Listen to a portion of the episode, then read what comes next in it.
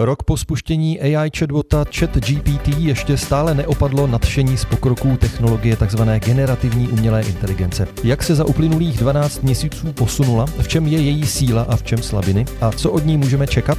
To je téma pravidelného pořadu o dění ve světě počítačů a internetu, kterým vás i dnes provází David Slížek. Online Plus.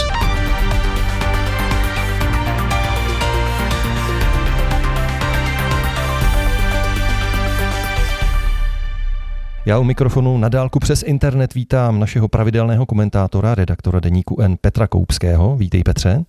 Ahoj Davide. A dnes máme také hosta, kterým je Kateřina Leš, expertka na AI z Matematicko-fyzikální fakulty Univerzity Karlovy a z poradenské společnosti Deloitte. Vítej.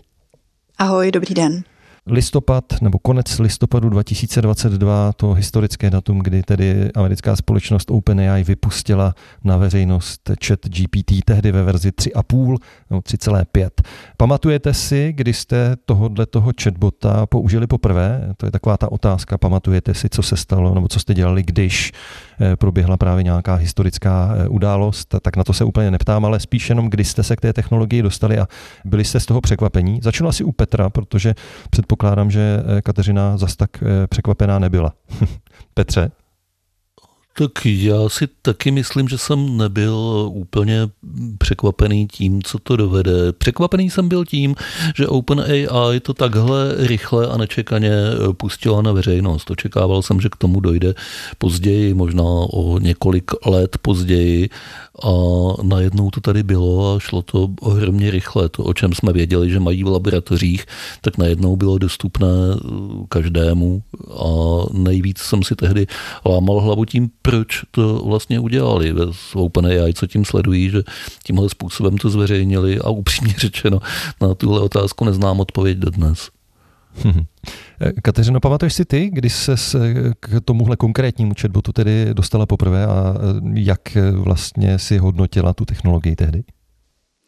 No mě to trošku splývá s tou předchozí verzí, protože když bylo 100 let výročí RUR, tak vlastně jsme už používali GPT na Matfizu Ústavu formální a aplikované lingvistiky pro generování uh, divadelního textu, vlastně scénáře ke hře AI, když robot píše hru. Uh-huh. A pamatuju si, že si kolegové hrozně trápili s tím, že vlastně ty úseky musely být relativně krátké, že to byly prostě jednotlivé scény, že to nemělo dlouhou paměť a tak dál.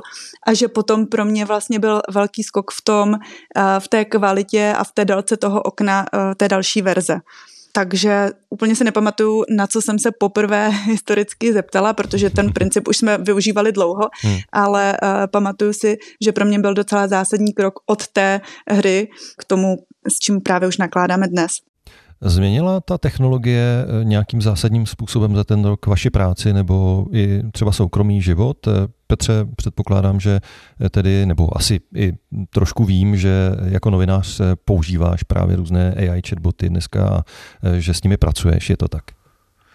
Já si myslím, že pracuješ je hrozně silné slovo. Já bych řekl, že si s něma hraju, zkouším, co dovedou a zase je odkládám na příště, až budou trochu dokonalejší, anebo až se já to naučím trochu lépe pro produkční účely se to většinou zatím použít nedá. Jedinou výjimkou jsou technologie pracující s hlasem, ať už s přepisem hlasu do textu, anebo naopak s eh, robotickým hlasem. To používáme v deníku N rutině, jedno i druhé, ale moje vytoužená představa, že za mě chat GPT bude psát články a bez přehánění, bez snahy o bonmot, to já bych moc rád, aby dělal, tak eh, to se mi zatím nesplnilo co na Matfizu eh, píše chat GPT nebo Claude nebo prostě Bing nebo prostě další eh, tyhle ty chatboty píšou už za vás eh, vědecké práce třeba? Pokud je o vědecké práce, tak on už uh, dříve existoval generátor vědeckých textů, který se jmenoval SCIGEN, jako Science Paper uh, Generator. A zajímavé na něm bylo, že měl o dost horší kvalitu, ale myslím, že někdo s ním právě uspěl uh, v nějakém žurnálu a že to bylo docela halo. Ale já se přiznám, že uh, používám spíš uh, chat GPT pro takovou tu vlastně day-to-day běžnou uh, manažerskou práci, uh, spíš ve smyslu, když člověk sedí jako nad úplně úplně eh, prázdným papírem a chce přemýšlet o tom, jak já nevím, nastavit nějakou go-to-market strategii pro nějaký konkrétní trh, tak se zeptá, kdyby si byl v pozici uh, manažera toho a toho, jak by si k tomu třeba přistoupil. A myslím, že uh, větší asi dopad to má na můj soukromý život v tom smyslu, že já mám tři malé děti, které mi kladou jako velice zajímavé otázky, typu prostě proč je nebe modré. Hmm. A, a teď se mě ptala teda dcera, proč je obloha černá, to ještě jako o dost zajímavější ta odpověď a je taky těžké to vlastně vymyslet jen tak z hlavy. A z toho občas padají docela zajímavé odpovědi, které určitě uh, se dají použít a jsou taky srozumitelnější, než uh, bych byla bývala dala dohromady já. Takže tam ano. Online Plus Davida Slíška. ChatGPT opravdu spustil eh, velkou vlnu zájmu o generativní AI, o neuronové sítě a všechno vlastně, co s tou technologií eh, souvisí. Ta aplikace vlastně hned eh, rychle nabrala 100 milionů uživatelů. Stihlo za ten rok tohleto prvotní nadšení, které uvedení ChatGPT v listopadu loňského roku vyvolalo, stihlo nějak ochladnout? Vnímáte nějakým způsobem, že tedy dneska už to není eh, tak žhavá novinka, ale eh, že už to začíná být, dejme tomu, normální technologie, kterou prostě vnímáme jako běžnou součást života? Myslíš moje nadšení, anebo nějak nadšení, které pozorujeme ve společnosti? Pokud jde o moje nadšení, tak ano, trochu ochladlo, právě protože jsem doufal, že se zbavím toho psaní a budu moct dělat něco zajímavějšího a to se mi pořád ještě nesplnilo. Nicméně doufám, že na to časem dojde. A pokud jde o tu, tu reakci společnosti, tak ta je pořád ještě, ten rok nestačil na to, podle mě, aby se s tím e, lidé stačili srovnat, takže ta reakce je pořád ještě taková překvapená, udivená, e, je tam směs nereálně vysokých očekávání a zároveň nereálně hlubokých zklamání z toho, že to nefunguje tak pěkně, jak bychom e, si přáli, je tam spousta iracionálních, nebo podle mě iracionálních obav, a zase naopak přehlížení reálných problémů, které s tím mohou být. Čili je to naprosto typická popletená reakce jako na každou hodně velkou novinku a společenskou změnu. A to ještě nepominulo, ještě nejsme v nějaké fázi, kde by to lidem zlhostejnilo. Kateřino, ty se tou technologií vlastně zabýváš jak eh, v té akademické rovině, tak eh, v biznisové, tak eh, vidíš třeba v té biznisové rovině právě nějaké ochlazení zájmu nebo ochlazení toho nadšení, nebo pořád tedy se pohybujeme na vlně toho takzvaného hypu, jak se říká? Tam to vnímám skoro naopak. Myslím, že ta technologická bublina ta to samozřejmě zkresluje, ale v podstatě se na tu technologii pořád nabolují nějací inovátoři, vznikají další nové startupy. Spíš si myslím, eh, že nás tam brzdí možná ta regulatorika a compliance, k tomu se možná ještě dostaneme, mhm. ale že vlastně jsme i hodně pozorovali, myslím, že to ty klienti začali chtít a spousta firm to taky implementovala a pak se třeba ukázalo, že to vlastně nelze použít, že ty firmy ještě nejsou vlastně na to připravené právě z hlediska toho compliance, z hlediska vlastně možností to eh, adaptovat nebo implementovat.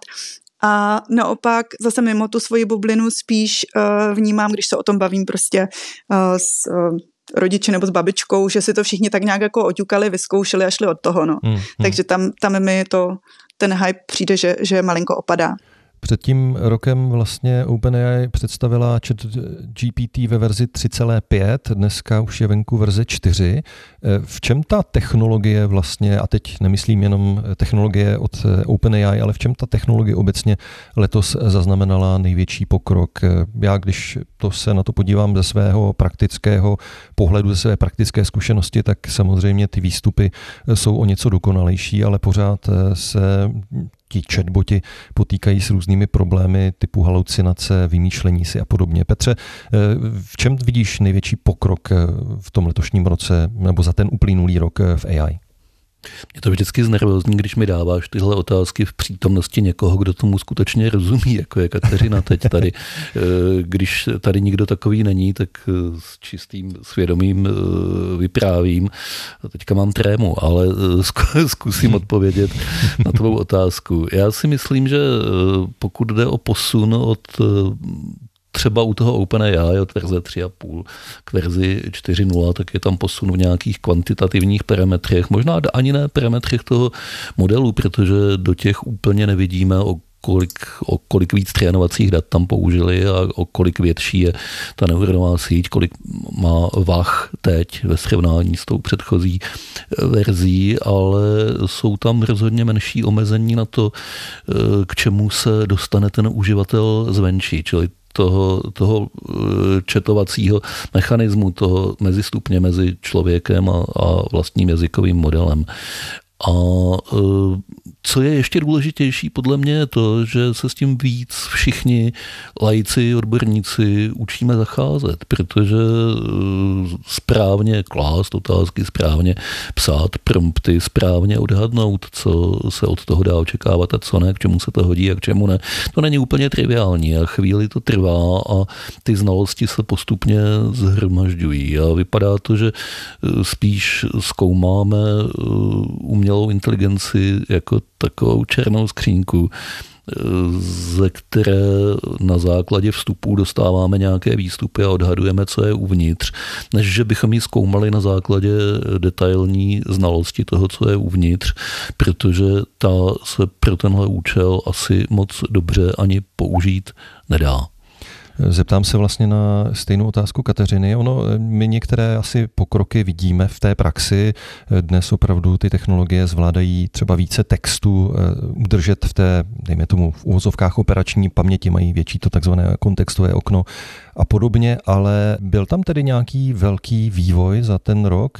Třeba mezi verzí tedy GPT-2 a verzí GPT-3,5 byl ten skok asi poměrně velký. Mezi 3,5 a 4 možná už byl trošku menší. Jak to vidíš ty, eh, Kateřino? Já bych tam viděla několik takových velice vlastně praktických bodů a to je třeba připojení chatu GPT k internetu. To mi přišlo jako vlastně mm-hmm. docela uh, důležitá věc vzhledem k těm halucinacím, které si zmiňoval vlastně i to, že to najednou umí programovat a v podstatě si to umí sáhnout po nějakých externích nástrojích, jako umí to najednou prostě Python. A teď v poslední době, co mě docela nadchlo, protože mi to taky částečně zjednodušuje práci, tak je vlastně to nahrávání souboru a v té nejnovější verzi, že prostě tam člověk může na, nahrát najednou PDF a, a získat z toho nějaké informace, nějakou hezkou sumarizaci, nějaké hezké i ty třeba business insights a pak uh, mi přijde, že to taky hezky mluví. To mě vlastně překvapilo.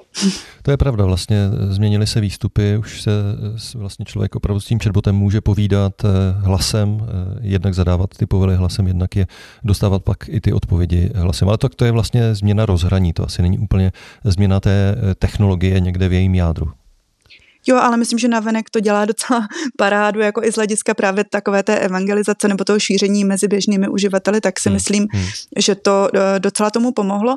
A vlastně i z hlediska té technologie, jako to, co vlastně proběhlo díky neuronovým sítím v syntéze hlasu v poslední době, a nevím, jestli jste zaznamenali právě třeba, jak se syntetizoval hlas Karla Gota, ale i to, co se dneska dělá, že prostě se nahrávají třeba lidé, kteří mají a, nějaké onkologické onemocnění hrtanu a předtím, než se jim vydají hlasivky, tak s nimi stačí si chvilinku povídat a pak už umíme ten hlas syntetizovat hezky, takže to vlastně zní velice věrohodně ty výstupy. Mm-hmm. Takže si myslím, že i tam jako a, se ty neuronky docela vylepšily.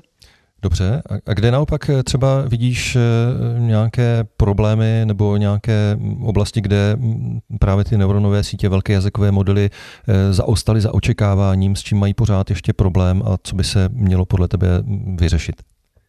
No já se tak nějak obecně v životě snažím nemít úplně očekávání a mě tedy spíš jako příjemně, příjemně překvapují. A možná přece jenom ještě nějaké ty halucinace, ale to je zase otázka vlastně toho promptingu. Mm-hmm. No, takže, eh, takže mm, s rozvojem toho prompt engineeringu, já si jako s tím hraju často v tom smyslu, že se to snažím donutit k něčemu, co je zakázané a tam mě vlastně mm, překvapilo, a to bych asi nenazvala vlastně jako zaostáváním, to je taky otázka vždycky, jestli to jako bug nebo feature, ale tady je to tedy spíš feature, že jako pořád ještě uh, donutit to uh, k odpovědím z některých jako velice citlivých oblastí, tak je docela umění. A čekala bych, že bude to snažší překonat, než to je. Tak ty firmy se začínají poměrně hodně chránit samozřejmě před nějakými možnými problémy, kdyby náhodou ten eh, chatbot začal dávat nějaké nevhodné odpovědi a podobně, takže tam je celá vrstva tedy eh, takových filtrů, že jo, když to opravdu jako velmi zjednoduším, eh, které právě brání tomu, aby tam člověk mohl dostávat nějaké potenciálně rizikové odpovědi. Takže tohle se asi, asi v nějaké dohledné době nezmění, předpokládám skoro by se chtělo říct doufejme. No. no, je to, je to pravda. Jedna z těch věcí, na kterou se možná trošičku zapomíná, protože já se tedy ve své praxi setkávám s tím, že lidé tak trochu předpokládají, že je to tedy chatbot, že je to něco jako počítač a že tím pádem umí velmi dobře, zase když to zjednoduším, počítat, umí provádět matematické operace, umí právě třeba programovat, ale zapomíná se na to, že vlastně to jsou nástroje, které jsou založené na textech, na analýze eh, a statistickém vyhodnocování obrovského množství textů. Petře, obrátím se teď na tebe. Je třeba tohleto omezení, že eh, jak je známo, tak tyhle ty velké jazykové modely nemají úplně schopnost třeba řešit eh, matematické úlohy nebo prostě počítat a podobně. Je tohleto třeba nějaké zásadní omezení pro ně? Tak eh, oni ty úlohy přesto řeší a často překvapivě dobře, což je dáno tím, že ta jejich neschopnost to dělat pomocí nějakého algoritmu se vyrovnává tím obrovským objemem trénovacích dat, která byla použitá. Jelikož někde v těch datech byly nejspíš odpovědi na tyhle nebo podobné úlohy a jelikož schopnost těch eh, transformátorů generativních eh, transformačních modelů je opravdu značná, překvapivě velká, tak eh, to nakonec obvykle nějak spočítají. Jenom tomu člověk nesmí tak docela dobře věřit. A to, že to nějak spočítají, to platí pro jednoduché aritmetické úlohy stejně dobře jako pro diferenciální a integrální počet, co jsem si s tím tak zkoušel hrát. Kromě toho dneska eh, je v zásadě docela schůdné napojit eh, velké jazykové modely na nějaké externí služby, internetové, které oni si mohou vyvolat a požádat tam tak jako mohou hledat na webu, tak mohou taky používat nějaký eh, externí matematický nástroj, jako jsou eh, třeba eh, nástroje od Stephena Wolframa, které jsou na to dneska napojené to všechno jsou překonatelné problémy. Jsou to mhm. problémy, které souvisejí spíš s organizací a s biznisem a možná s tou regulací, okolo které pořád chodíme jako kolem horké kaše a budeme se k ní muset dostat, než s nějakými zásadními technickými omezeními těch modelů. V tomhle případě, jak to popisuješ, tak vlastně ten chatbot nebo velký jazykový model působí jako určité eh, rozhraní mezi třeba právě nějakým pak tím eh, matematickým nástrojem a eh, tím uživatelem a vlastně překládá ten jeho požadavek do té matematiky. Chápu to správně teda takhle. Víš co, já bych řekl, že nepůsobí ani jako rozhraní. On působí de facto jako uživatel toho matematického hmm. modelu. On působí jako samostatně jednající agent, který si něco vyžádá na příkaz svého šéfa, což jsme my, ti skuteční uživatelé, tak si něco vyžádá tu eh, od vyhledávače, tu od eh, matematického nástroje, tu od něčeho jiného. A eh, tohle propojování a ta schopnost toho agenta jednat samostatně, to je ta opravdová potenciální budoucí síla umělé inteligence, ne ten čistě dialogový režim, ve kterém to většinou všichni máme vyzkoušený. Kateřino, je to tak, je tohleto teda budoucnost těch velkých jazykových modelů, stát se našimi nějakými asistenty chytrými, kteří za nás budou řešit prostě věci, eh, které my jim zadáme nějakým jednoduchým povelem? Půjde ten vývoj třeba právě tímhle směrem? Já se vlastně asi trochu i obávám, že ano, protože uh, na druhou stranu přijde, že je to trošku past.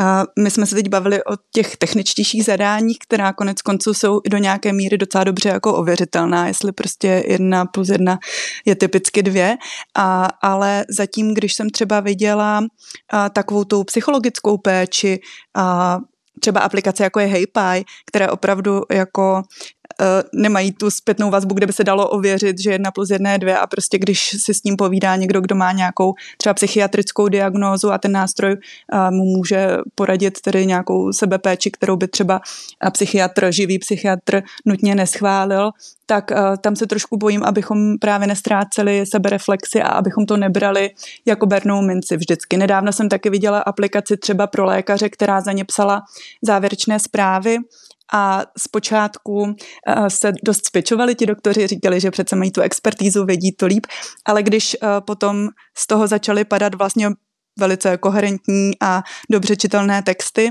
uh, tak ti doktoři to prý přestali úplně číst, hmm. říkali kluci z toho startupu a prostě jenom zmáčkli ten enter, že to tedy potvrzují.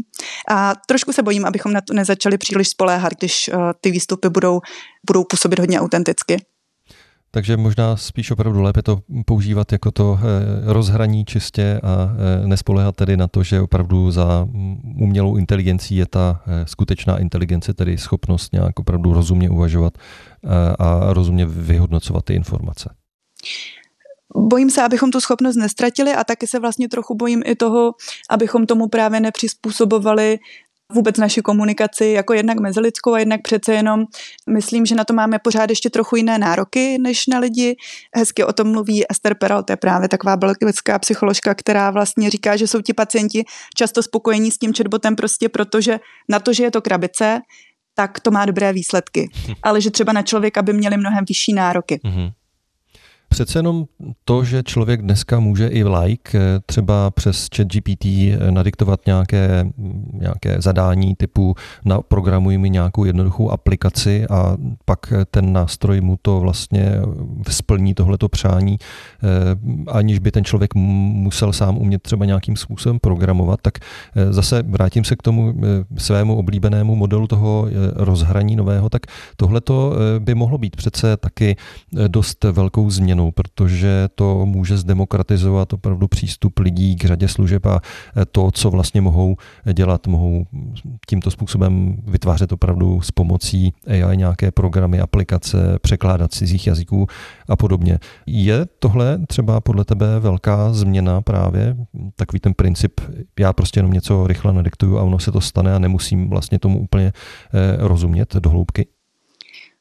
Mně to, jak říkáš, mně přijde, že se vlastně docela uzavírají ty nůžky mezi eh, řekněme, schopnými juniory a pokročilejšími, třeba seniornějšími programátory, když se budeme bavit o tom mém oboru, že vlastně šikovný junior, který se naučí dobře promptovat, tak se mnohem víc přiblíží někomu seniornímu vlastně s menším úsilím. Hodně to řešíme třeba i v rámci organizací, jako jsou KITES, které poukazují na nějaký, řekněme taky, uh, nějakou genderovou disproporci a najednou prostě pořádají kurzy o generativní AI, kde vyloženě jako dávají prostor těm juniorním programátorkám, aby se rychle vlastně dostali do toho oboru a dneska už to umí třeba jako text to SQL a prostě uh, mohli začít pracovat na těchto těch pozicích vlastně bez toho, aniž by to trvalo bakaláře na informatice. No. Tak eh, to je takový úvod vlastně do tedy toho uplynulého roku v AI. Já teď poděkuji našim eh, dnešním hostům. Tím prvním je tedy eh, Kateřina Leš, expertka na AI z Matematicko-fyzikální fakulty Univerzity Karlovy a z poradenské společnosti Deloitte. Díky Kateřino a budu se těšit za týden naslyšenou, protože my v tom povídání budeme pokračovat. Děkuji. A to stejné platí také pro našeho pravidelného komentátora, redaktora Deníku N Petra Koupského. Petře, taky děkuju a za týden se zase uslyšíme. Naschledanou. Od mikrofonu se s vámi pro dnešek loučí také David Slížek.